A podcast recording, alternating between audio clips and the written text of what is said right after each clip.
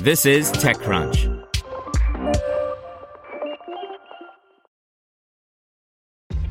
This episode is brought to you by ShipStation.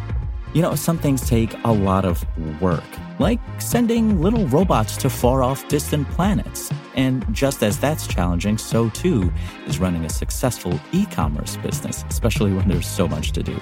So I want to introduce you all to ShipStation. Now, I love using ShipStation because of its easy to use dashboard, which makes managing orders and printing labels a breeze and super smooth. Oh, and the customer service is just out of this world. It's exactly what you need to help grow your business. Sign up for your free 60-day trial at shipstation.com slash technews. That's shipstation.com slash technews. This is TechCrunch. Roku adds a new live TV zone to its home screen by Sarah Perez. Roku is furthering its investment in its live TV platform with today's introduction of a new live TV zone that will roll out to the main left side navigation on Roku devices. The addition is designed to promote and highlight Roku's live streaming options, which include its rapidly growing live TV channel guide, now offering free access to over 200 live channels featuring news, weather, kids content, sports, movies, TV shows, Spanish language programming, and more. The company first launched its live TV channel guide in 2020 as part of its broader free streaming hub, the Roku Channel, where Roku owners can also stream ad supported TV shows and movies. At the time, the guide had provided access to over 100 channels from a branded purple tile that appeared within the Roku Channel. When launched, users could browse through 12 hours of programming information.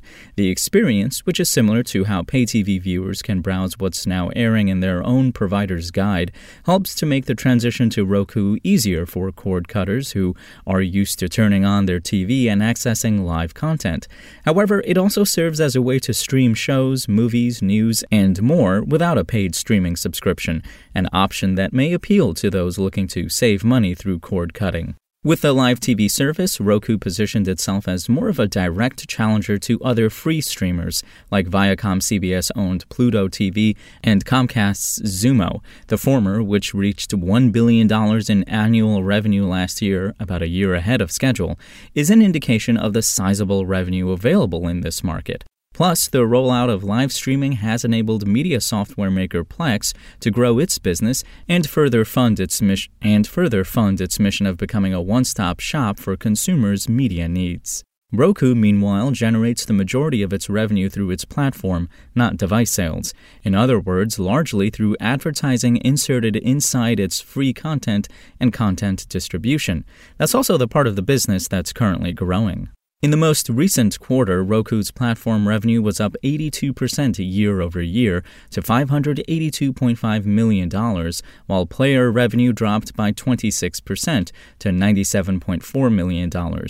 Streaming hours in the quarter were also up 21% to 18 billion, with active accounts 56.4 million, streaming 3.5 hours per day. The company noted, too, that its recent streaming survey found that 61% of users without traditional pay TV still watch live news at least multiple times a week.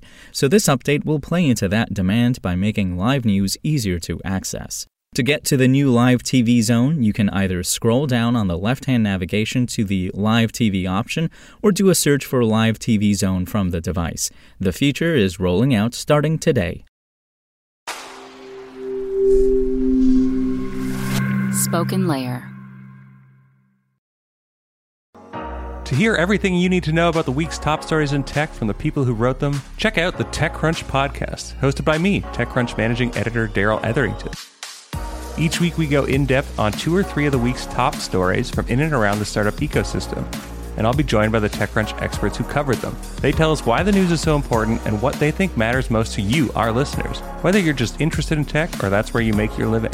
New episodes drop every Saturday morning, so be sure to subscribe to the TechCrunch podcast wherever you listen to podcasts.